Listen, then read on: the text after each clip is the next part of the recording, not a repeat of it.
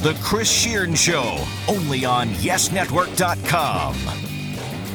Hey, everybody, welcome to another edition, the latest and greatest of The Chris Shearn Show. It's the usual suspects Kevin Po- Oh, no, no, no, never mind. Keyser Soze. There you go. Thank you. It's Lou DiPietro, yes, on the Twitter machine, and Chris Shearn, yes, on the Twitter machine. And don't forget, you could uh, subscribe to this for free ninety nine on the iTunes Podcast Network. And when you do that, it goes to all your smart devices. And what does that make you, Lou? Very smart. Yes, yes, it does. A big week for the Yankees. I mean, this is this it is may not be over. There's and right. Uh, you know, as we tape this on Thursday, Brian Cashman said, you know, he still has some irons there in the fire, as it were, uh, on the hot stove. But uh, we have a Yankee specialist uh, sitting right next to me, so we're going to let Lou. it's my speciality. Exactly. We're going to let Lou, who write, who does a great job on uh, YesNetwork.com, uh, writing for the website and doing video as well, as well as the podcast and producing it. But um, let's just start with Starlin Castro uh, for starters, and Adam Warren going out to the Cubs for Castro. And we, we talked about this on the Nets post game with Jack Curry the other night because the story broke around halftime of the Nets win over the Rockets, and uh, I talked to Jack, and it, it's interesting. You know, in one fell swoop, Lou, they take care of their issues at second base. Yes. Um, they get another year of control of a player because Warren would have been a free agent in 2019. Castro's under contract until 2020 with a club option for that year. So, and the Yankees get younger.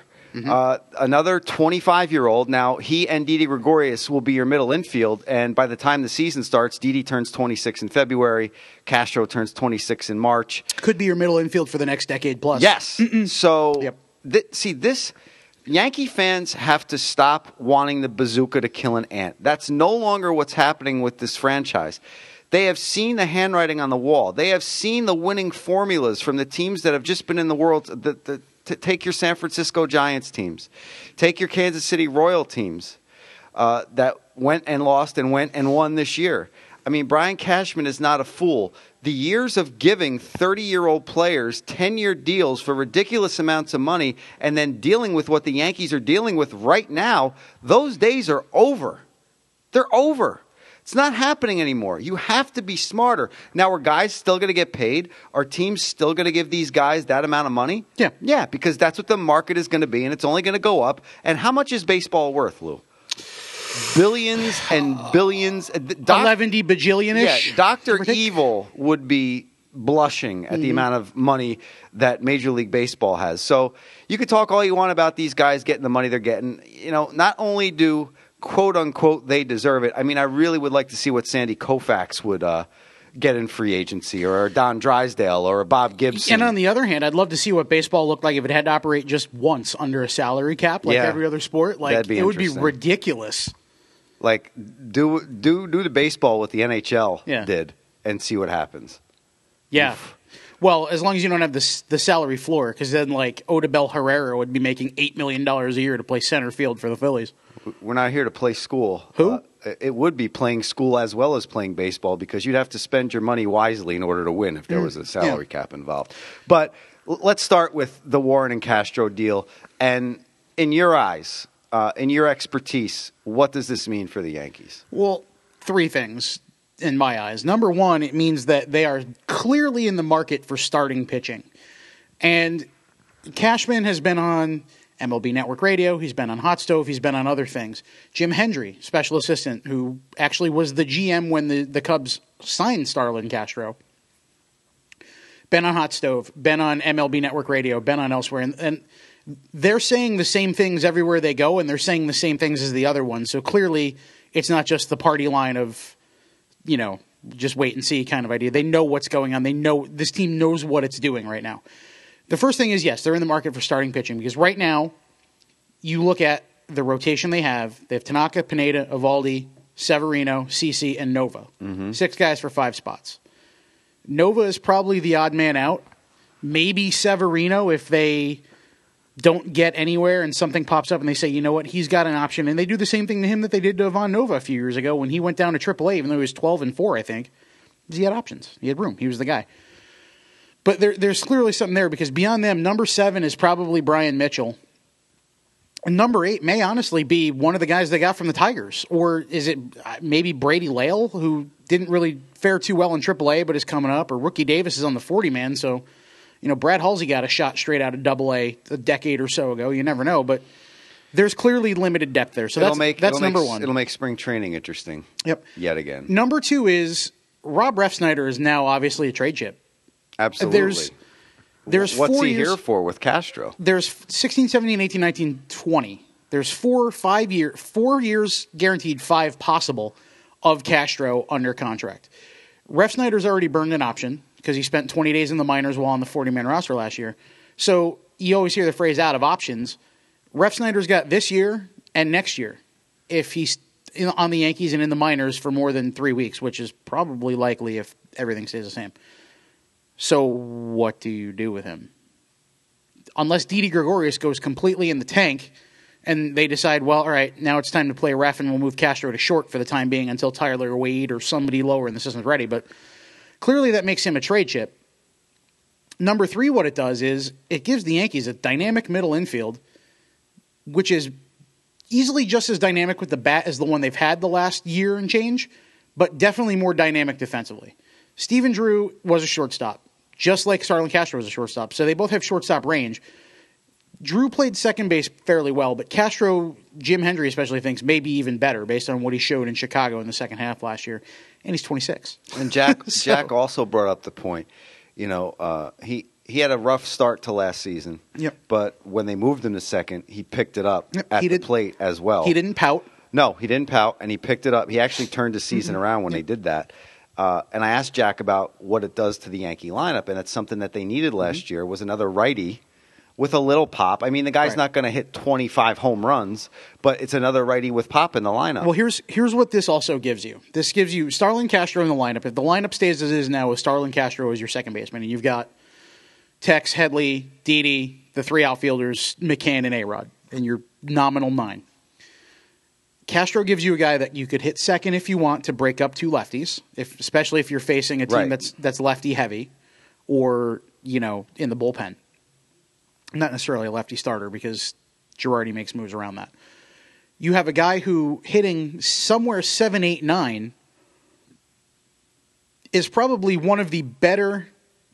If if he's even close to where he was, he had 200 hits three or four years ago. He's three time All Star. If he comes close to that next year, like two thirds of, of what that was, mm-hmm. he's probably one of the elite seven hitters in the American League. And, Yeah, and, and, and and one of you know one of the very tippy top, if not best, eight or nine hitters in the league. he he improves the The way Brett Gardner was probably the best nine hitter in the league a few years ago. And for the first half of last season, well, he was at the top of the lineup Yep. because the Ellsbury injuries. And the third thing it does with that lineup is with that number two hole, if Gardner or Ellsbury has a day off, especially against a lefty, you don't have to hit Chase Headley second. if Gardner's still around, Right. By the way, You don't have to hit Chase Headley second. You don't have to move guys around. You don't have to, to bring somebody up that may not, you know. Nick Swisher was kind of that guy that you could hit second or 6th because Mm-hmm. he had a, d- a good OBP kind of thing. Headley's not so much that guy, but he hit second a lot But late in the season. You, you heard it all the time Right. Mm-hmm. from the manager. Versatility. He he wants and he needs versatility. That's why they went out and got Ackley Yep. at the trade deadline. Not only does he give you versatility in the lineup, he gives you versatility. He could play a lot of positions in the field. and he makes he makes Brendan. I, I've seen Brendan Ryan as the player to be named later in that trade. I've seen him as not the player to be named later in that trade. Officially, it was just a player to be named later. Regardless of whether Ryan's a Cub, a Yankee, or neither, he's expendable now as well. Mm-hmm. The Yankees gave him the, the he picked up his option. He took a million dollars. his leash was extremely long. The- Let's be honest. The Yankees, let's be fair, even as cost cutting or whatever you want to call it that they're doing, and the way Cashman's saying we're moving money around the marketplace, a million dollars to the Yankees in that scenario is like you or me throwing five bucks, you know, Oh, at, a- yeah. at a lottery ticket, Yeah, and saying, oh, you know what, I'll, I'll throw a few bucks at Powerball because it's a Yeah. couple hundred million, and who knows. Castro can now be your backup shortstop. And because he's a you know he's not a lefty hitter, right. you you have a little more flexibility. So you don't need a righty hitter like glove first righty hitter like Ryan was. What that frees up the Yankees to do now is you have if they go out and sign an Eric Chavez type, and Pedro Alvarez is the one I'll throw out there, but there's several available, and Alvarez's defense is not what the Yankees may be looking for per se if defense is still their notion. But if you go out and sign a guy like that, an Eric Chavez type who can play third, play first, maybe he's you know maybe he's a righty hitter because Headley and Tex are both switch, Mm-hmm. so maybe you want a righty hitter to put in there when you're when you're facing a lefty. And you take away all the questions about is Alex going to play first? Right. Those He's- questions he's not. are He's a- he's a DH. He's a DH. What the Yankees give themselves is three deep, either at the major league level or on the 40 man roster. They're three deep at every position except for short, and they just signed Pete Kozma, so he would probably be three deep. But you have your three outfielders. You have Aaron Hicks, who can play all three spots. Ackley can play either corner, and Gardner's a center fielder. So you're three deep at every spot in the outfield, no matter what happens. This is And the same in the infield because you've got your Alvarez type that can play first or third. You can put Ackley at first. Maybe he can play third. Maybe not. Maybe A Rod can play third. So there's question there, but you've got room. And then the Castro Didi sign a middle, versatile middle infielder, Ackley kind of dynamic. You're, you're good there too. And Refsnyder on the 40 if he stays. Al Leiter said it on Yankees Hot Stove on Wednesday night down in Nashville. He said, with the New York Yankees, obviously, mm-hmm. you're not going to knock it down and build it back up like Philadelphia has to. You, you're going to compete or try to every year with what you have and try to make moves to be in the mix. And that's what they've been. Even the two years they missed the playoffs, they were in it in the last month. You're going to renovate one room at a time. Exactly. That's the best way to do. it. That's the best way to analyze this. Think of your house. You don't have the money to do the whole thing. You're going to do the bathroom first. Then in a couple of years, you'll do the kitchen. That's what the Yankees are doing Then if to something, get back. yeah, something springs a leak, you're going to have to do you know, Right. some something else. And then he says you get back to the core four, or the core five, or the core three, whoever it may be. You throw them out there: Judge, Bird, Severino, whoever you want to put into that mix. Sanchez. Sanchez. We're not going to mention Refsnyder anymore, but. Uh, it's a shame. Ref's a good guy. Yeah, he is. I enjoyed interviewing him, and it's a shame it never made the air, and now it probably will never make the air. He'll be he'll be if if he's indeed headed ticketed elsewhere for you know next year or somewhere in his career, he'll definitely be one of those guys. You know, when when the, when the Mets come into town, everybody goes over to see Curtis Granderson in the Right, Mets locker room, yeah. Mm-hmm. and and Curtis says hello to everybody, and is, it's just like 2000 you know 13 and earlier. Only He's only he's, in a different uniform. He's in that Jeter mold when it comes Right. to clubhouse presence and, When- and dealing with the media. when John, I saw it when I first started working here with Johnny Damon at the end of his career. Same thing. He was always the beat writers, everybody. He was always a popular target. Jabba, uh, two years Jabba. Jabba two years ago when he was in the middle of his Peter Griffin bird bearing beard days. you know, same thing. Had a little press conference. Took the time to say hi to all the beat writers. Yeah, everybody caught up. Like you know, even though he was kind of a he was kind of a clown at times in the locker room and, and a little off putting to some people, he still got that treatment. So there there are a lot of guys that get that you know pop fan favorite Swisher. I mean, obviously Oh, that goes yeah. without saying. Yeah. But uh, he, I think he was more excited to see us when we went into the, the Indians locker room the first year after he left than we were to see him. Like that's because he's just that kind of guy. But yeah. You know, so I, I think ref for me, ref will be one of those one of those guys, and everybody has certain prospects that they follow or root for or whatever that that fit that mold. Yeah, when you go down there and you meet these kids, and that's what they are, uh, you know, in the grand scheme of Yep. things, they might be 24, 25, but in baseball, or 23, in baseball, they're kids. Yep. I- In normal life, you're an adult, but in baseball, you're kids. You're just starting your career, and uh, you And do they the get right younger as we get older. Yeah, you do the right things and say the right things. Wasn't that a line in Dazed and Confused in a different, really? Yeah, yeah, yeah. In a different, in a different context and realm. Yeah. Anyway, moving on. Uh, those Murphy, of you. J.R. Murphy, John Ryan Murphy will be in that group too. Yeah. we, we we did, and you know this. When Joe Auriemma was here doing a lot of minor league stuff, and then when I took over with him and for him, we spent a lot of time with John Ryan Murphy and Trenton, Scranton, and elsewhere. And Romine, yeah. And then the same thing when he was here. It was always a guy you'd go up and talk to and be like, "Hey, Murph, what's going on?" You know, kind of thing. Like I wrote a story about him sometime, and his mom emailed me something about like something positive about the story, like a minor correction, but like thanks for thanks so much for Yeah, writing yeah. his son. I'm like, that's weird. You're not going to get that from an established not going to get that from a major South leaguer. Major when I told him that, he was kind of like, I don't know if I should be embarrassed or proud. but it's like, Murph, your mom emailed me. But, um, you know, he's one of those guys you always go up and when there's not much going on in the clubhouse, you can go up and strike a conversation with Yeah. about anything because Yeah, you get to know him a little bit. Yeah. right. So he'll he'll get that treatment from a lot of guys, I'm sure too. Uh, let's move on to the next deal. Uh, they sent uh, Justin Wilson. uh, What you to gonna the- do, Willie? To the Tigers for a couple of prospects uh, who didn't have great seasons last year. But No. as you mentioned at the top of the podcast, both of these guys will probably, because of the starting pitching depth issues the Yankees have, and they don't know if they're going to shake out a spring training with, you know, the five that are maybe projected. And now that Warren depth. and now that Warren is gone, you've got two hard throwing kids coming in here. You throw them out there in spring training. Hey, maybe Larry Rothschild could wave his magic wand and get something going with one of these two kids. That's true. Larry Rothschild has done wonders for many people. Nathan Eovaldi Uh, last yeah, year, most him. specifically. But absolutely. and one of those guys, I forget which one, was the other player with uh, Fulmer that went to the Tigers when Ces- the Mets traded for Ces- Cespedes. Was it? Is his name Ces- Sarah, Sarah?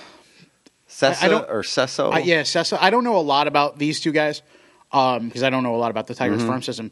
They were apparently the number six and number nineteen prospects in the Tigers farm system, which is one of the worst in the majors. So where that Take that compares, with a grain of salt, Yeah, where yeah. that compares to being number one in like the Cardinal system or number six in the Cardinal system or something like is is up to interpretation. But It might be moons apart. No, it probably is. this this is this is an interesting.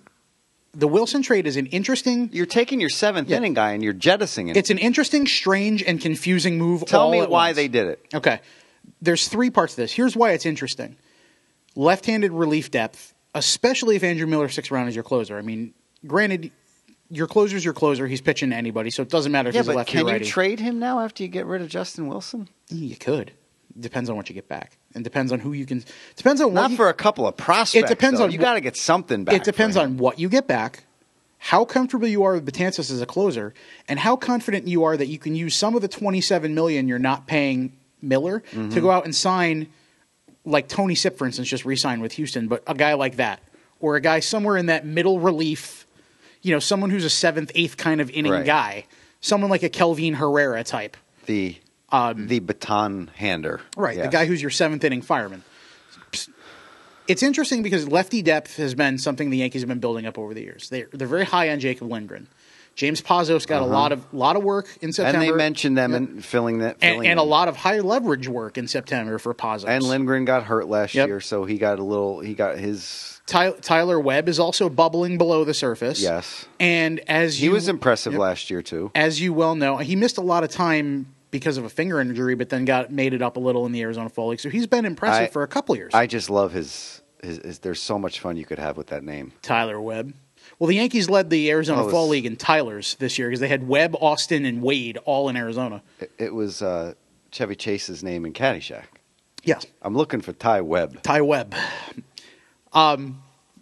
Anyway, in this club, if you if you have a left arm, you'll you'll find yourself useful in the major leagues Right. somehow. So especially if you're interesting. David Price. But it's go on. interesting because the seventh inning guy is gone. Your your main lefty is gone. However, as I was saying to Glenn G and Grandy downstairs Mm-hmm. earlier before we came up to tape, look at what the Yankees did with the Scranton Shuttle last year. It's interesting because there's left-handed depth, so they're dealing with from a position of depth. It's strange because Wilson was clearly their third best reliever last year. Maybe fo- Absolutely. maybe fourth if you stop Chasen Shreve on, on September first. Correct. Um, he had a rough last month. Right. But, you know, he was your main guy. And it's weird because Cashman made a comment somewhere around like he's getting into his money making arbitration years. Mm-hmm. And if like 1.7 million for a lefty seventh inning guy is too much money in arbitration for the Yankees, something seems a little weird there. But Yeah. there, there's, I'm sure there was context or whatever behind it. That's beside the point. Look what they did with the Scranton shuttle. So if, if you keep Miller at this point, you have Miller and Betances in the back end of your bullpen. You got five spots. One of them is going to be a Nova Mitchell long guy type. So there's four middle spots in the bullpen. You have Pazos, you have Lindgren, Lindgren. you have Webb, who doesn't need to be on the 40 man until next year, but could be. Mm-hmm. You could legitimately cycle two of those three in and just keep a fresh arm as your two lefties throughout. Find anyone else in that group, Goody, Rumbelow, Pinder, uh, Johnny Barbato on the 40 man roster now. Barbato. There's another And one. any of those guys, find one of them to be your seventh inning guy, and then cycle the rest in as your as your your last man in the bullpen. And the Yankees could have legitimately a 14 man bullpen where there's three constants and and four moving parts. I thought you were going to say in, in one vowel.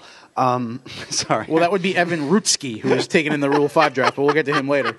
He has one vowel and a seven letter last name. Oh my God, that's tremendous! I set him up, you knock him down. Yep. As always. Um, So that's that's what's weird about that. But you know, Cashman felt it was a, a position of strength. He found a position of weakness that he felt he needed to bolster, and there you go. Wilson's a tiger. I don't know about you, and we'll get to Rule Five in a second. You brought that up before Yep. we get into the wonderful world of the NFC East. Oh Jesus! I forgot my scenario downstairs, but I remember most Let, of it. Let's not rush the bit, though. we'll get there in a second. Um, but the first thing I have to say, and I just want to get your comment on this.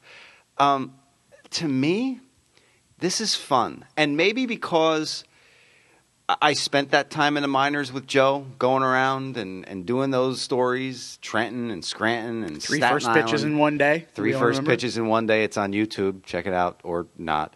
It's it, it's okay. It, it's watchable. It's a fun story. It's fun It's that the synergy worked out that way. That Trenton had such an early game right. and it started and there. Chase, God rest his soul, was in that. yes, Yes, he was. Mhm. he was the original bad dog. Anyway, go ahead. Sorry, Anyway. I, I got you off track. Tangents. I do the same thing to you. It's not a big deal, but I think this is fun. I prefer cosines. Anyway, go ahead. I think I think this is fun because I've I lived through the '80s and the early '90s. That wasn't fun.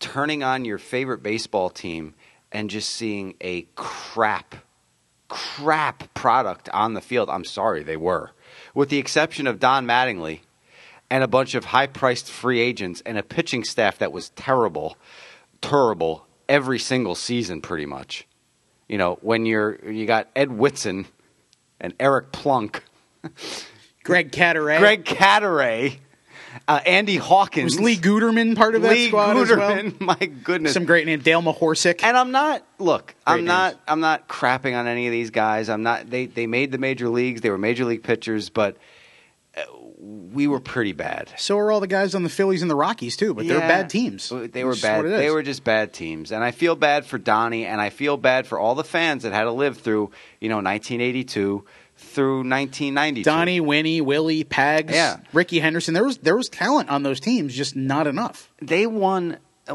what year is it? It's And- 2015. So, Yeah. fans, 25 years ago, a, a quarter century ago, the New York Yankees won 69 games. Think about that for a second. They haven't come close to that in how long? Cashman mentioned that in one of the Since interviews then. in one of the interviews he had, and I believe it was on MLB Network uh, the other night. He's been GM for 17 years now, and 83 wins is his lowest win total. He's been the GM for 17 I believe years. 1998, 99. He took over. He took over for. Bob Watson. Yeah. who took over for Stick. Yeah, the the Padres cuz I remember Yeah. that was his first yeah, that was yeah. his first title. So he's been GM Yeah. since then, and, and they've had a, a 500, a better than 500 record every year, regardless of the situation. I, that's, I mean, that's that's, incredible. That counts for I mean, look. It's incredible that a team did that, and it's even more incredible that the same GM has done that because he finds a way and it works. Right. And George Steinbrenner, you know, he's the one who put it out there. He wanted to win a championship every year. Now, that's the way I want my owner to be. That's Mm-hmm. the way I want my team's mentality to be shaped. Of course, you want that. But as a fan, you have to know it's not realistic. It, it's a great plan, but it's not going to work every year. The Yankees now have a plan. And Brian Cashman and the front office is doing a tremendous job solidifying that plan Yeah. and not giving a Zack Greinke or a David Price or any one of Or these anybody. other big free agents these huge contracts. Those days are over. This this is the smart way to do things. And you know what? Maybe the Yankees don't make the playoffs in 2016. I'm not saying they don't. They could. They could be a wild card. They could win the division. They could win the division. But what if they don't? Guess what? The next year, how much money comes off the books, Lou? uh, minimum 40, maximum probably 70 70. ish, depending on CC and, and other guys. But There's like Al Leiter said it. I'll use his quote. Fans have to start seeing the light at the end of the tunnel. And I've seen it. I've seen the light. It's my job to be Billy Graham and make everybody else see it this as is well. this is what I'll say about this. You you meant we you mentioned the the way it is, and, and we, we mentioned the renovate one room at a time thing, and there's a plan for like 2018, right. and it's now getting there and doing what we have to do to get there, regardless of and depending on I- I injuries, yeah, you I might don't get there s- quicker. yeah, I don't want to say regardless of the consequences because obviously the goal is to win a championship or make the playoffs every Right. year, and, and fans and even the Yankees brass aren't happy if they don't.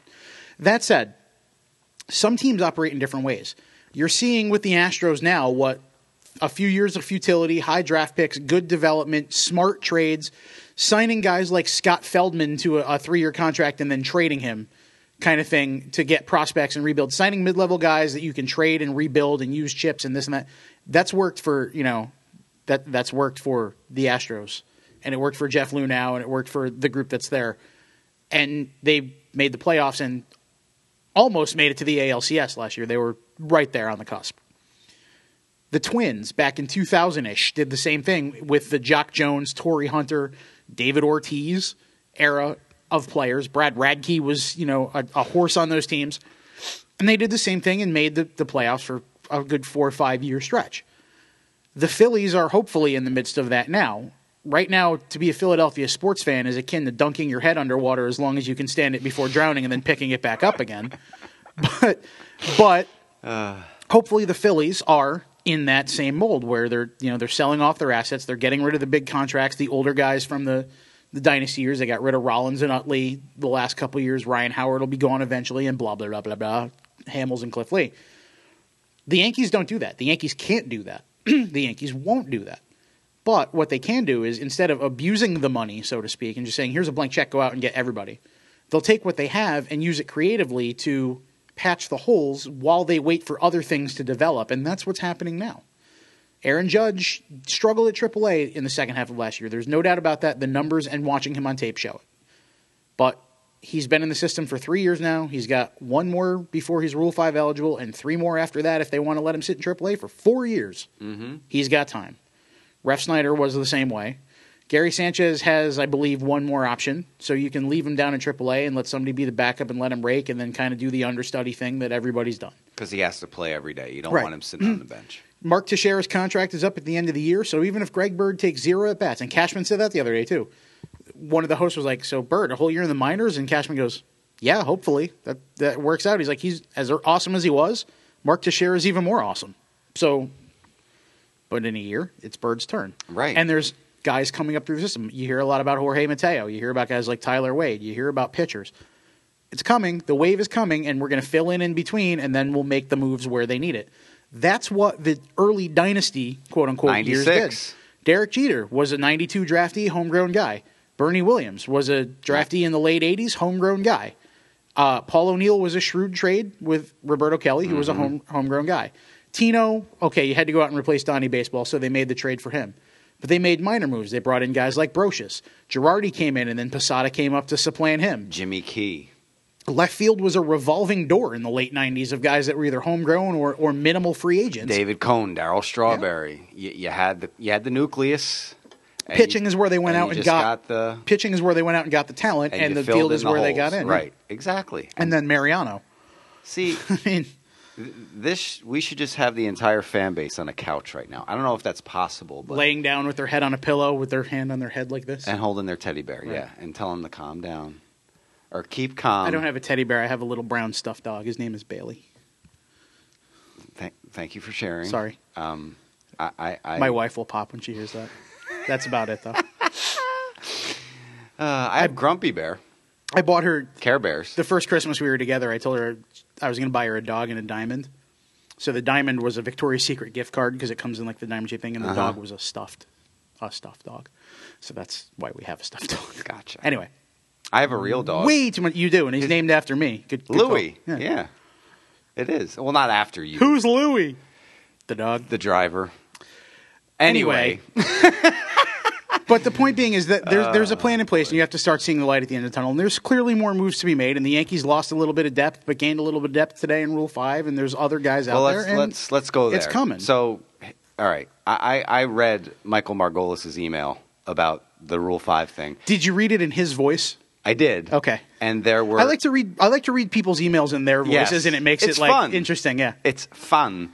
Um, especially yours when you're typing and you're you're writing your highlights, so everything's in all caps. Yes. And I know you don't mean it to be in all caps, but I just picture you yelling it at me, and it makes it even funnier. That's so it translates into prompter a little bit better. right? Exactly. But uh, I, I go through the email, and by the time I got to the end, I'm just like, oh my god, the number of phases in Rule Five. It, it just by the, by the time I got to the bottom, I was like, Yep. holy moly! It's like a it's like a rule with like fifteen subletters. So here's here's a quick and dirty primer of how this works for Ooh, people get who quick and don't dirty. know. Players are Rule Five draft eligible if they are not on a 40 man roster, Right. and it goes by age. If you were signed at 18 or younger, which is basically high school or like s- international amateurs, you have five years, counting your signing year if you sign during the season.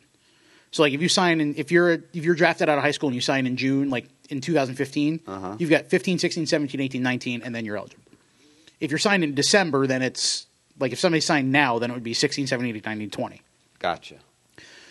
19 or older, which is basically JUCO and college players, you have four years, including your draft year or your signing year. So you need the middle. So five years on a team before you're eligible four or five, depending on how old you were when you signed your your contract. to be in that your draft. first contract. To- you don't have to be in the same organization. to be in the Rule Five. Right. draft. Like Barbato was eligible even though he's only been a Yankee for a year because he was drafted by the Padres in 2011. and he was in their organization. Okay. Right.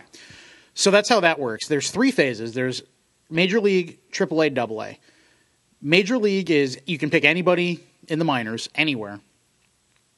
Um, they have to stay on your your 25 man roster or your disabled list all year.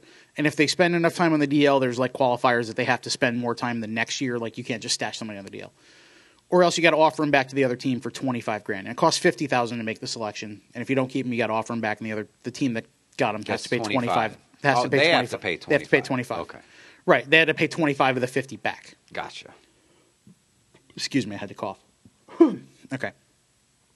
The minor league phase. So do you put that fifty in escrow just in case? You could. might, might as well. I'll put it in a CD.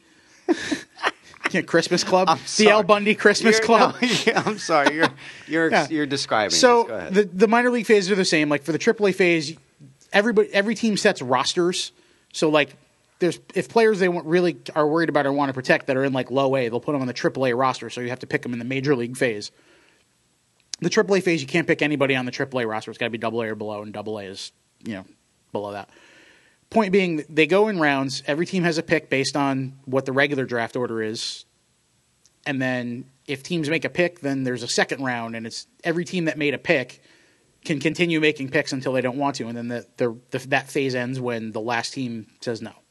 So the Yankees passed in the major league phase this year. The Yankees passed. There were like 12 teams that made picks, and then four of those 12 made picks in the second round, and then everybody was done. And it goes on, so on and so on down the line. So the Yankees knew they were going to lose somebody. I mean, there was a there was a, I'm sure an internal debate between Jake Cave and Ben Gamel, who are both left-handed hitting on base profiling outfielders. There's they, they are numbers And- five and six of prototype Gardner yeah, Ellsbury. and you've you've talked and we've about talked that. about him. Yeah. So the Yankees chose to keep Gamel. Jake Cave was the number two selection. Cincinnati took him. He has seven games of experience at AAA, but he's got to stick on the roster. But a team like Cincinnati, who stinks, or a team like Philadelphia, who stinks, and he took could play right now. they took Tyler Goeddel, who's uh, at Double A or Triple A for the Rays last year, and is like, dude can rake. Not the greatest defensive outfielder necessarily, but like he's he's got some some skills. Those are the kind of guys that get taken. Fringy, like fourth outfielder utility types or relievers are ninety percent of the guys. Tommy Kahnle a couple years ago, who was with the Thunder, got drafted by the Rockies. They had him in the bullpen for a year. He had like a five ERA, and they optioned him to AAA the next year once he was officially in their system. Those are the guys that get taken. High upside arms that may have some issues. The surprise was the very next pick was the Braves, who are now the Yankee South because they have some of the Yankees past brass now down there in their in their front office, and they took said uh, Evan Rutckyj, Right. who has one vowel and a seven letter last name, but a Y and a J back to back. Which people who don't necessarily follow baseball terribly closely look at that and go, this guy just made it to double A in like August, and he's being taken in the like number three in the Rule Five draft. And then anyone who follows baseball closely will be like, huh, there's Yankee South again, finding like a hit, hopefully finding a hidden gem in the Yankee system. and what they're finding is a is a lefty who's in he's 23. He's been around for a while. He slipped through Rule 5 last year. He's been hurt a little bit. Struck out 80, 82 batters in 62 in the third innings last year It's pretty good. at good. high A and double A. yeah. The Braves are awful on paper, and their bullpen is a disaster. You got a lefty who throws hard and and, and had you know a Yankees scored 21 runs against the Braves. yeah, A lot of teams down the stretch had their way with. and you got a guy who's got like a a, a 10ish K per nine. Yeah. Why I mean, not? ten or eleven ish K per nine in the minors? Why not? Roll the dice. Even if he goes out there as a lefty specialist and he gets one batter and he pitches twenty three innings next year in sixty games, You brought up There the. Braves. I want to throw this out at you because I thought it was extremely, extremely interesting. The Braves Mm-hmm. also traded uh, Shelby Miller to the Diamondbacks. to the Diamondbacks for the number one overall pick. That's only happened two other times in the history of the game. Adrian Gonzalez was one of them. Dansby Swanson. Dansby Swanson is the guy, the shortstop Yeah. from the Diamondbacks that they took first overall. one of. I think they the first three picks were all shortstops, right? 'Cause I know Brendan Rodgers was number three to the Rockies. Right. I forget who number yeah. two was, but well, yeah. that's you can you can thank Trea Turner for that. That's the Trea Turner rule that allows players who were drafted weren't eligible to be traded until June fifteenth the following year, until this year. yeah that was changed this because year. Trea Turner was the player to be named later in a deal with San Diego and Washington, and he ended up going to uh, the Nationals like as soon as he was able. But like, if he get you know he's the guy they want, but they can't trade him until the end of, until June fifteenth. So it's like if something happens to him, you know, do you, do you let him have a good assignment or do you put him down in extended spring training and just wait? So MLB amended that rule, which is good on them. Yes, but- but yeah, I, that raised my eyebrow. so there's you know there, there's guys and, and the rule five draft has been a there's been guys. I mean, dan uggla was a rule five pick but the marlins took him and look what he did for them for a while until he forgot to learn how to hit anything but home runs. Um, johan santana was a rule five pick in 2000 Had some issues in the field too. yeah. 2000 99 2000 what i think it was 99 draft for the 2000 season. He was an astro they didn't put him on the tw- on the 40 man. The Twins took him, stashed him in their bullpen as a lefty specialist, yo-yoed him up and down for three years once he had like his options because he was on the 40 man, and he won the Cy Young award like five years later. I mean, we did a piece on like potential guys that the Yankees could Yeah. lose, and I put Miguel Sulbaran on on there. He's the lefty pitcher the Yankees got for Nunez in the Okay. trade for Nunez mm-hmm. a couple couple Aprils ago. But he had a similar career path. Had Santana, I think, spent the year before he was Rule Five draft pick in High A. Sometimes guys take forever to develop, and especially if they're signed at 16 and they play in the Dominican or Yeah. Venezuela for a year or two, and then come up blah blah blah blah blah. So, you know, he kind of followed a similar career path. He was in Double A last year, was hurt much of the year, but you never know. I mean, you take a shot, you put that guy in your bullpen, you never know what happens.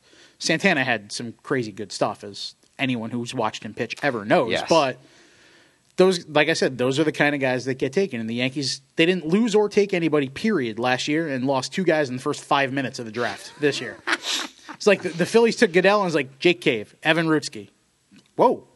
okay, here we go. So much for the Yankees farm system. Uh, So that eliminates a not little being bit up of depth. to par. Yeah, it eliminates some of the depth, but uh, it, uh, it, uh, it's still it's still you still have assuming this is your fourth outfielder and that's all you carry because Ackley can play the outfield. You've got Williams, Heathcott, and Gamel on the forty man. Judge not. Taylor Dugas still kicking around. Um, Mm-hmm. The Yankees actually lost another another guy. Danny O uh, went to Oakland in the minor league that, phase. yeah. He played mostly at Trenton last year. He's kind of been one of those guys that's been like wherever they need an outfielder in the lower levels to fill in the guys that they have. That's where Danny O has been. And he's been pretty good, but Oakland took a shot on him in the minor league phase, so I'm sure he'll spend next year at. I think their AAA affiliate's still in Sacramento. I'm not sure, but and love the fact that you know there's still plenty of guys. Mark Payton, Dustin Fowler, who played well in Arizona. There's still plenty of guys for Double A and Triple A. and the, and the fact that kids like Williams and Heathcott got their major league look last year. Yep. I mean that's that I'm sure. I'm sure Scranton will carry a fifth outfielder because that will let Judge DH every now and again, and that will let them have some depth in case if you got three guys on the roster who are all similar profile guys and are all on the 40 man. Well, we talked somebody's about- going to come up or down every now and again. if Williams wasn't hurt, you know, and, and he was able to contribute in the postseason, something tells me he would have been on that postseason roster. Uh, same thing with Heathcott. Uh, he was though, wasn't he? They had Slade on that game. Slade was on the yeah, roster Yeah, he was on the game, yes. roster, and you know Mason Williams could have been on it too if he wasn't hurt. They had the extra position player they used on Sanchez, but yeah, Yeah, it was I mean- Heathcott and, and But the fact that those the two came up and got really good looks because of the, all the injuries that happened with the Yankees this year, including Ellsbury and Gardner for a spell, I mean, that's invaluable to what the Yankees are trying to do moving forward. So I, I another take, positive. I take Heathcott on the the wild card roster with a little bit of a grain of salt for this reason. Your regular back, your nine guys that you feel to start are your nine best guys against that pitcher. Your backup catcher and like your top one or two guys on the bench are your, you know, it was Chris Young, it was J.R. Murphy, excuse me, it was Brendan Ryan. The rest of your bench, because you have a bigger bench, is filled with guys who are there to fill a specific role. So Sanchez was on there in case they needed a guy to come up and hit a bomb right-handed when, you know, against Keuchel or somebody else. Mm-hmm. Heathcott was there because he was versatile. He had a little bit of speed, a little bit of pop. Right. And Rico Noel was there because if Carlos He- Beltran got on second in the eighth inning of a one-run game, running, he's coming in to steal third base. right. and then Heathcott's there in case they need another one Mm-hmm. of those, you know, and and there you go. But yeah, he he still got the look, so that's he still got the share that that bonus share of the uh, of the money on top of it. All right, let Then there were seven guys in the minor league phase of the draft, which Mm-hmm. is less yeah. sexy. Danny O was one of them, but the Yankees picked up. They lost and gained a catcher. Mm-hmm. Uh, they lost a couple of pitchers and gained a couple of other pitchers and lost Danny O. So, kind of an even swap of, of talent minus rule- losing an outfielder. Tis the season. The Rule Five draft is pretty much a snow globe. Mhm. You shake things up, Yep. and all the snowflakes fall, and hopefully you get one into the puzzle piece. One man's one man's trash, another man's treasure. And like I said, Exactly. There were I think 14 picks in the major league phase of the Rule Five draft last year, and 10 of them stuck.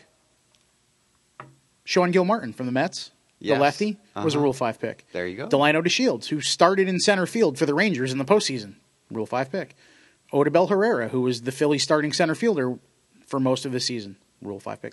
Logan Verrett, who was on the Mets, kind of played a big role down the stretch for them. He was a Rule Five pick that was returned, but I, guys I- are there. I want to go back to what you said about one man's trash being another man's treasure, you can talk about football. Is that because there's no one treasure. man's dumpster fire one man's dumpster is fire another man's division. is another man's property brothers? Speaking of renovating one dumpster fire at a Oh time, my God, the NFC East, Lou. You you you you've said it week after week. it's fla- it's it's it's a dumpster fire. Well, it's DefCon four dumpster Monday fire. Point. Monday night after Dallas after what uh That football game made me actually watch wrestling. after that's how bad it was. after DeSean Jackson muffs that punt, oh, D Jack. okay? And Dallas wins that game. I I don't know if you remember I think it was Superman 2. I want to say it was 2, it might have been 3.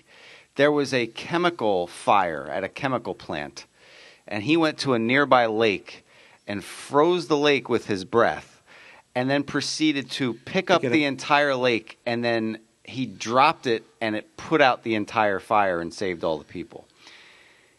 Superman in this case saw that game on Monday night, went to the nearest refinery Froze the gas. and threw it onto the dumpster fire. That is the NFC East.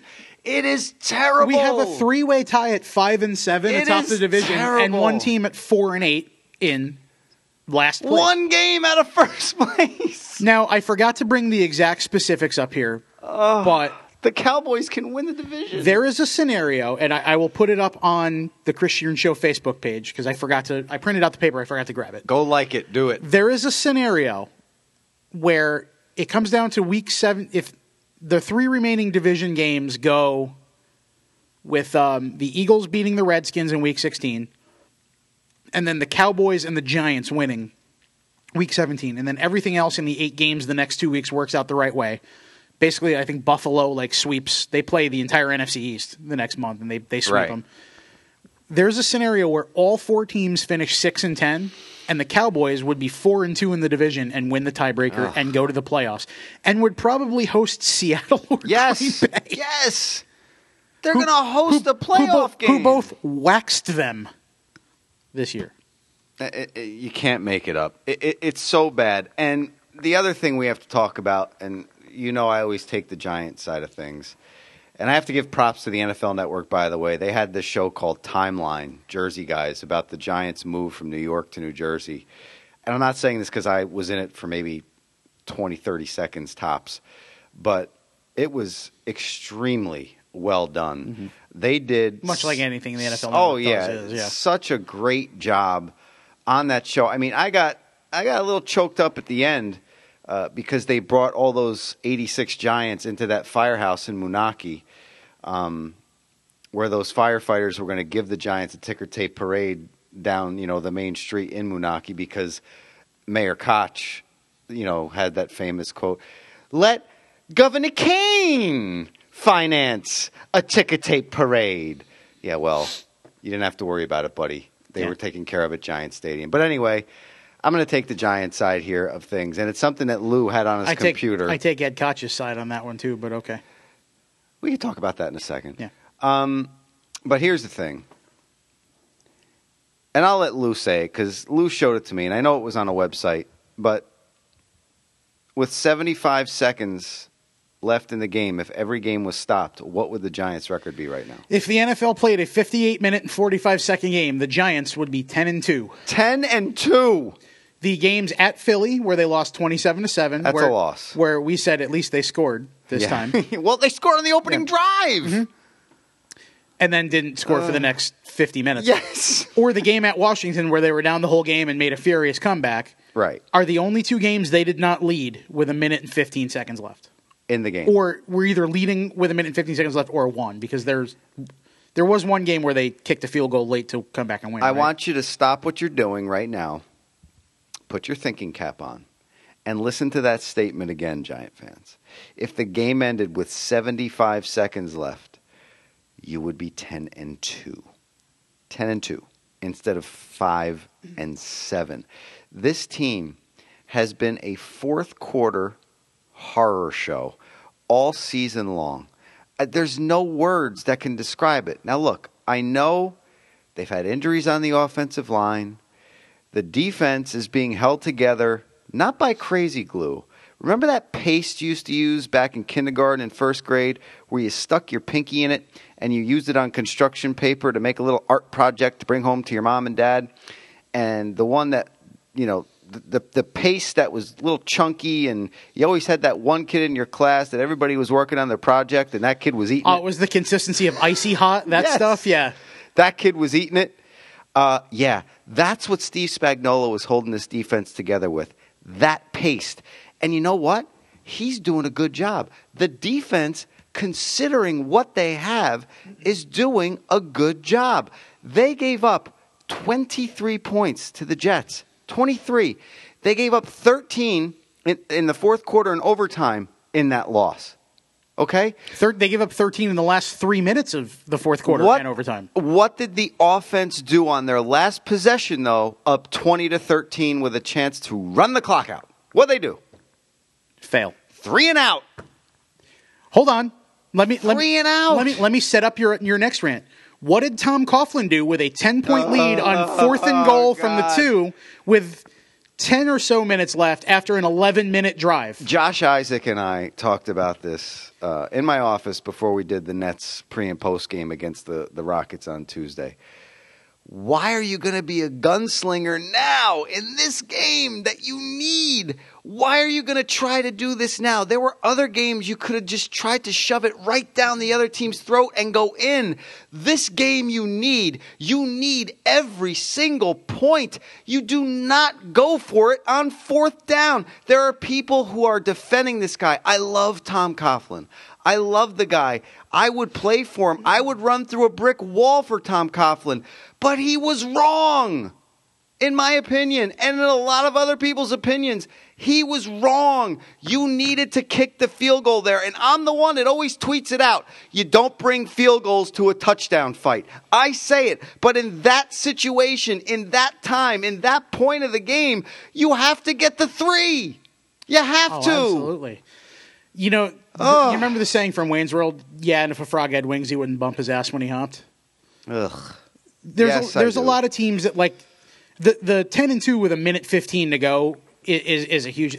There's a lot of teams. The Eagles have been blown out too the last three weeks, but they missed a kick against Atlanta. They missed a couple kicks earlier. They could be, 45 against the Lions, They- 45 yeah. against the Bucks. and they could be eight and five if they had a kicker that was accurate. And then 100% they beat the, time. Patriots Right. in New Eng- in Foxborough. So my point there is every team has the you know if ifs and buts were candy nuts yeah, Merry Christmas yeah, scenario. yeah, yeah. That said, when the Giants failed to convert on fourth and goal from the two or whatever it was fourth and three from the five, what- whatever the situation. It wasn't was, goal. It, it was, was it fourth and two from the five? fourth and two from the four. Okay. When they failed to not only convert a touchdown but a first down on that, and they went for it and they failed. Mm-hmm. That was the moment, and I tweeted this out. That was the moment where everybody in the world, including Jerry Reese and the Giants Brain Trust, should have realized that the game and the team has passed Tom Coughlin by. Yeah. That is the moment where Tom Coughlin officially lost his mind. Because he said after the game, I, I thought it was the right call then. I stand by it. I still think it's the right call. What's he going to say? Yeah, I'm a moron. He's not going to stand up there and say that. Just nobody is. There- but There was a game that if you watch Jersey Guys on the NFL Network, there was a game that the Giants absolutely got destroyed, and um, or it was the uh, or it was the Miracle at the Meadowlands. I'm getting everything mixed up because they stunk for a long. They stunk for 30 years. From they won a championship in '56, didn't win another one until '86. They stunk from Frank Gifford to Phil Simms. Pretty much. Yeah. Pretty much. So there was a loss. I, I forget. I don't want to quote what loss it was, but it was bad. And John Mara said his dad, Wellington Mara, turned around and stomped on a chair until it was reduced to no- a wooden chair until it was reduced to nothing. And he said, "Dad, I think you got it." That's how frustrated he was because the fans were frustrated in him. And I wonder how many more of these losses it's going to take for his son to repeat that. Maybe throw a metal chair out of his box at the new stadium and say, "Enough is enough." I mean, look, they I can, came I can, I can tell you the answer to that. It's somewhere between zero and four. 'Cause that's how many games are left. Because if this team doesn't make the firing Tom Coughlin on the on the team bus, well, they were they were at the metal end, so there was no team bus. Firing team Coughlin, Tom Coughlin in the locker room after overtime would have only made it worse. Because even though they're five and seven, and even though it's swir- circling down the drain, the Eagles and Cowboys and Redskins are right there on the same swirl. So you kind of have to see it out. and I got to give the Maras. And, but I think Coughlin's gone at the end of the year. yeah, if they don't win the division. I got to give the Maras and Mr. Tisch a lot of credit. They run that organization with class. Uh, Tom Coughlin has been nothing but a class act for the New York Football Giants. I don't think that was ever going to happen. They're never going to fire this No. guy in season. Never. and you know what? they will wait until at the end of the year, when Tom Coughlin retires, and I just use air quotes, Mm-hmm. it'll be because they said, "Look, Tom, you've served us well. We're not going to fire you, but we'll give you the chance to quit. Right. We'll give you the chance to. you will not be our head coach next year. We will give you the chance to walk and they'll do that. own." They'll do that. Yep. And you know, people, oh, conspiracy. No, you let them walk away like that Because, It's a way to save face. because Yeah. the Giants have class as an organization. So here's my thinking on this. I understand Tom Coughlin's point. There's what ten minutes ish left on the clock because they got the ball back Yeah. with like seven minutes left in the third quarter and Right. Mm-hmm. just ran the ball down the Jets' throat. You just had a 10, 11 minute drive. There's That- 10, 11 minutes yes, left in the game. So that drive bridged the third and fourth quarters and took almost twelve Right. minutes off the clock. Right. So if you could do even half of that again, if the Jets score quickly and you do even half of that again, you're looking at a close game with two minutes to go. I get Coughlin's thinking where if we get seven here, that makes it a three possession game and it puts it all but out of reach. I understand. I, I completely understand that logic. And in the middle of the like four minutes left in the third quarter, even as the gun is going off in the third quarter, all right, there's 15 minutes to play. We got to whatever. I get it.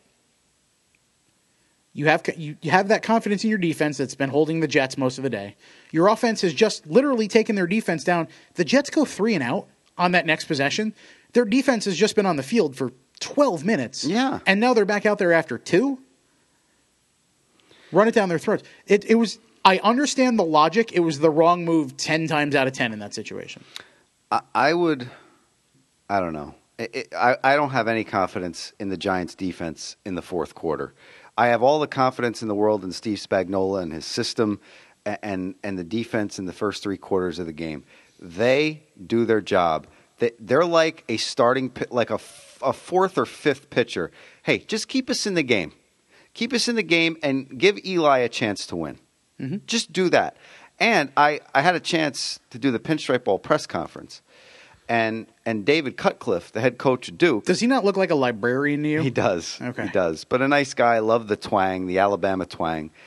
He told me They called their stuff Gatorade. He reminds me of that guy. yes. Uh, he coached Heath Shuler. Uh, he coached Peyton Manning at Tennessee. He coached Eli at Ole Miss. He's the quarterback whisperer. And and you know what? He said that guy's not happy. Uh, the Giants are just you know they just don't have enough. You don't know how hard he works. You know how much this is killing him right now. Everybody gives Eli a lot of you know what, but you have to.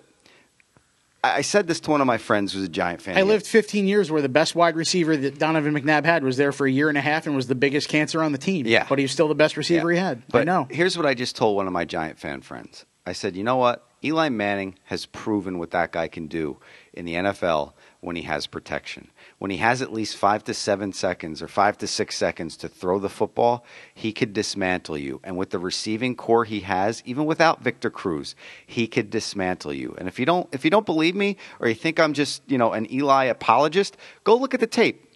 Go look at the fourth quarters from 2007. Go look at the fourth quarters from 2011. Guy had an offensive line. Go look at the go look at the 2012 season until Plaxico Burress. Go look at those last two drives in the Super Bowl. Right. Go go look at Plaxico Burress. The, the, the season Plaxico Burress shot himself. How good was that team? Eli Manning is a good quarterback. He has two Super Bowl trophies. He has two rings. He has two MVPs. But what that also statement also proves in some people's minds is that he's the guy that can do it when he has. That makes him Well, not then elite. everybody then everybody brings Right. Tom Brady. But that makes him not Tom elite Brady doesn't have any right. receivers He- now. He's got injuries. But what's happening up there? Right, but what that lost two what that makes those people believe is that Eli can do it when he's got the weapons around him, but he can't make it happen on his own. Which people will say Tom Brady or I mean Peyton Manning had Marvin Harrison and Reggie Wayne and the stable of running Dallas backs. and he- Clark. and he's had a great team in Denver too. the last few years. So yeah. you know you you've seen that, But, they never had a defense. no. Peyton's Colts never had a defense. Ever. And now, which is what makes it weird that Denver's so good because of their defense and in spite of Peyton finally at this Yeah. point. But I, well, he, the he- other thing that worries me. he me, went one more year, just like Kobe, and they shouldn't have. The other thing that worries me, and I'll thank our good friend of the program, Patricia Trina, for tweeting this and talking about it because Mm-hmm. she said the same thing. I watch, even though I'm an Eagles fan, I watch a lot of Giants games because they're on, and I Well, prefer yeah. NFC football, and they're a division So rival and whatever. Yeah. How how much longer are the Giants going to throw Rueben Randle out there and pretend that he's going to do something eventually? Well, he just came out and said he's disappointed that he doesn't get the looks, and he's disappointed that. And most of them Patricia tweeted the other day something I said is like it's been four years and he, he looks lost on most of his routes. Yeah. He's been working with I know he's had two different offensive coordinators in Kevin Gilbride and now Bob McAdoo. and I realized Eli's had to learn two different offenses. And I Maca realized don't, as people are calling. you him. know, I realized that the first year he was around the that they had Cruz and Nicks in his prime and, and Steve Smith was there that year and all that. It's been four years. You've been working with Eli Manning, one of the better quarterbacks in the National Football League for four years. Can you learn how to run a route for me one time, dude? Yeah, and like you know seriously, what? I want to go back to what we were talking about at the beginning of the show. How the Yankees, if his heart's not in it, it's time yeah, to go. You know, you brought it up. The Yankees are just doing the patchwork to stay relevant until the re- reinforcements Mm-hmm. come. You can do that in baseball, especially if you're the New York Yankees. Let's be honest. In football, you cannot have a patchwork offensive line and No. be and be successful. And you're seeing that this year with the New York Giants because they have offensive weapons. They have a decent running back in Rashad Jennings. He's gotten he's making a move before he's like Barry Sanders on the Lions. How good was Barry Sanders? They, they, they and I, I think I've said this on, on the podcast before. Um, I think it was CBS who had the NFC back in the day, and they did this graphic on a Thanksgiving day. I don't believe I remember this, but they did a comparison between Emmitt Smith and Barry Sanders, and they showed where Emmitt Smith was making his cut two yards beyond the line of scrimmage, and Barry Sanders was making his cut two yards behind the line of scrimmage. That should give you a little bit of a uh, breakdown of how good Barry Sanders was. He didn't really have a good offensive line either. Barry Sanders made Barry Sanders Barry Sanders. Okay? And that's Right. not taking anything away from the line he had. I'm not saying those guys were bad, but they weren't as good as that Cowboy offensive line with guys like Jim Jeffcoat, who was a freaking billboard Was it Larry Allen with legs. Larry Allen. Tackle. It was an unbelievable And you know line. what? Th- that's part of the reason why Detroit was a run and shoot offense for a while, is because they knew that they didn't have much of a line. Right. So they instituted an offense where they Wayne had Fontes. Yep. Fontes. and Barry Sanders was, yeah. It's funny. People tweet about the, the Giants running game. Like, Jennings is a capable running back. Andre Williams does one thing really well and nothing else very good at all. Like, it's, I brought him up with Josh too. Unless there's a hole, yeah. he's not going anywhere. He runs, he runs, down. directly into the hole where it's supposed to be, and if there's a lineman there, he runs right into his back. Andre Williams is the computer simulation of a game of Tecmo Bowl. This is the play. Yes. This is where the guy That's goes. where you're- That's it. That's what he does. Exactly. He doesn't block very well. No. He doesn't make moves in the backfield very well. The experiment with him is over. he doesn't do he do, he doesn't catch he doesn't do anything even remotely good, let alone well, except for the one thing that anybody could realistically any running back in the league can Yeah. can me- memorize a playbook and run it to the exact specification. It makes you pine for Ahmad Bradshaw or Dave Meggett. That's what it does. Remember a few years ago when the, the Giants had three guys that ended up becoming thousand yard rushers? Yeah. When they had Ward and Jacobs, and then Bradshaw was like the the special Yeah. teamer, the Kenjon Barner of the group. Yes.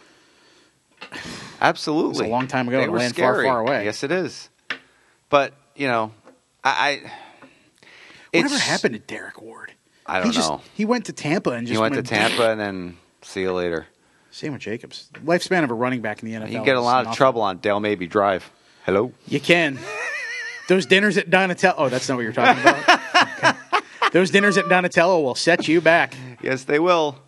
That's why. Yes, that's why I often will. eat at Wawa. When My boy, training. my boy Guido down at Donatello. He always had specials for me in Auriemma. Oh, Guido. And uh, let me give you a quick anecdote on Donatello since you brought it up. I think Joe Chavo's got like a, a thing on the mantle there as like all time greatest oh customer. yes, yes, absolutely. Chavo's always in there. The Hall of Famer. but uh, as he should be. Um, Always smells like he just came from the barber shop. yeah, That's what I love about Joe. yeah, yeah. Old time Italian. Old time Italian. Gotta guy. love him. But uh, we go in there one night, me, Auriemma, and Sweeny Murti. Uh, Sweeny was helping us out. It was one of our first spring trainings, and he was, you know, Yeah. showing us the ropes, and we wanted to take him out for a nice meal.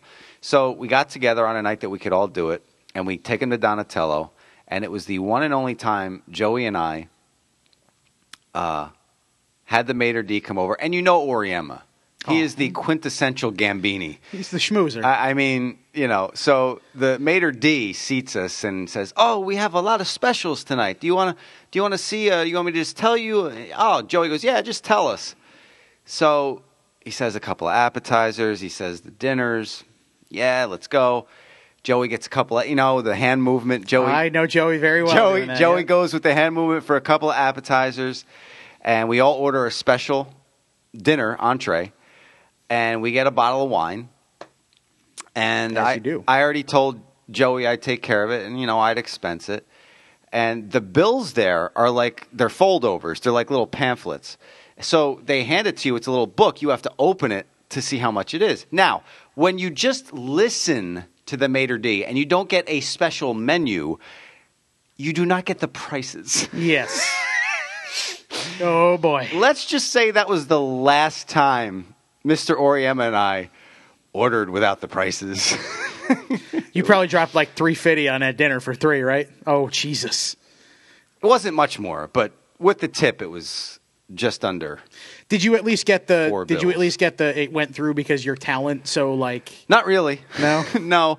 Um, we actually took advantage. I hate to say this, but we took advantage of, of hanging out with Meredith one spring. And I for- don't- for, a dinner that way. yeah. That was a little expensive, but and I don't blame. no one questioned it. I don't. She was there with us. Well, I don't blame them for being upset with me on Right. that one because that was my that you know that was my first year on the road and Right.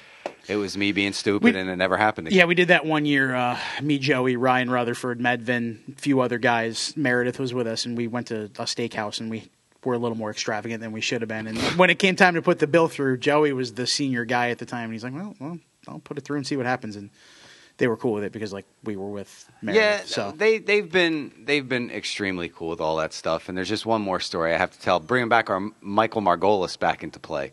It was the World Series in 2009. Uh, we're in Philadelphia. I had woke up late and I missed the breakfast, so I went to the front desk. I was starving. I said, "Is there anywhere like nearby I could get breakfast?" And they said, "Well, th- they have a brunch right now." I believe it was a Sunday, so they had brunch. So were you guys staying at that like really bad Holiday Inn? Outside no, no, no, no. It was the team hotel. Okay. It was the team. I forget which one it was, but it was the team Was it down in Center City? Yeah, Yeah. yeah, So I, know went which in. one it is, I'm not gonna say. I went in. There was no place else to eat. We had to go, you know, to the stadium in like an hour and a half. Mm-hmm. So I had to do it quick. I couldn't run out and get something. So I open the menu and I look, and it was a pre-fee Pre- Pricks Fixie? Prix Fixie menu. Sixty dollars. Sixty dollars For for, breakfast. Oy. I got scrambled eggs, uh, hash browns, bacon, juice, and coffee. And with the tip, I had to leave.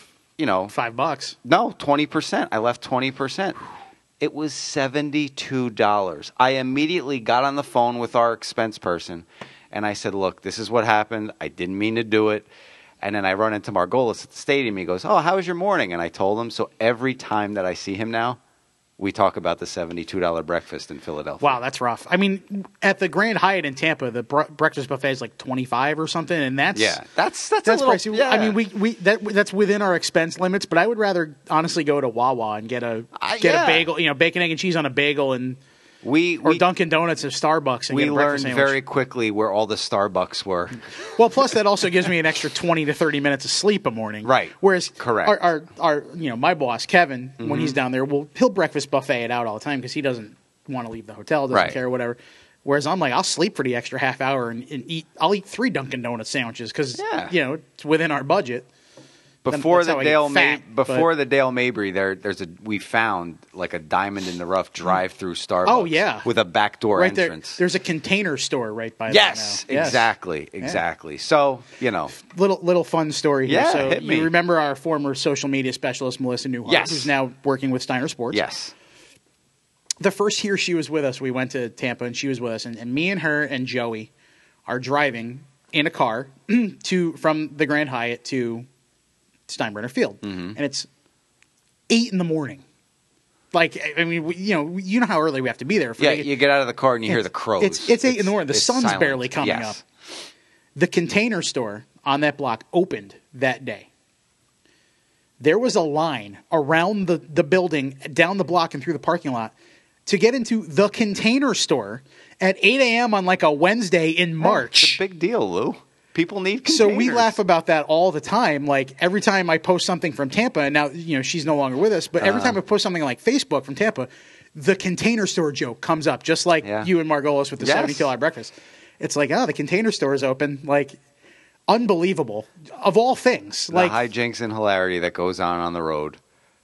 Oh boy, stories. Yeah, stories. Phil Simms doing laps at, at the Grand Hyatt in Tampa when he went to go see his son Chris when he was still with the Buccaneers. And Auriemma and I are sitting there. We just got in, just threw our bags down in a room, went ba- went down to the pool to get lunch, and he goes, "I think that's Phil Simms."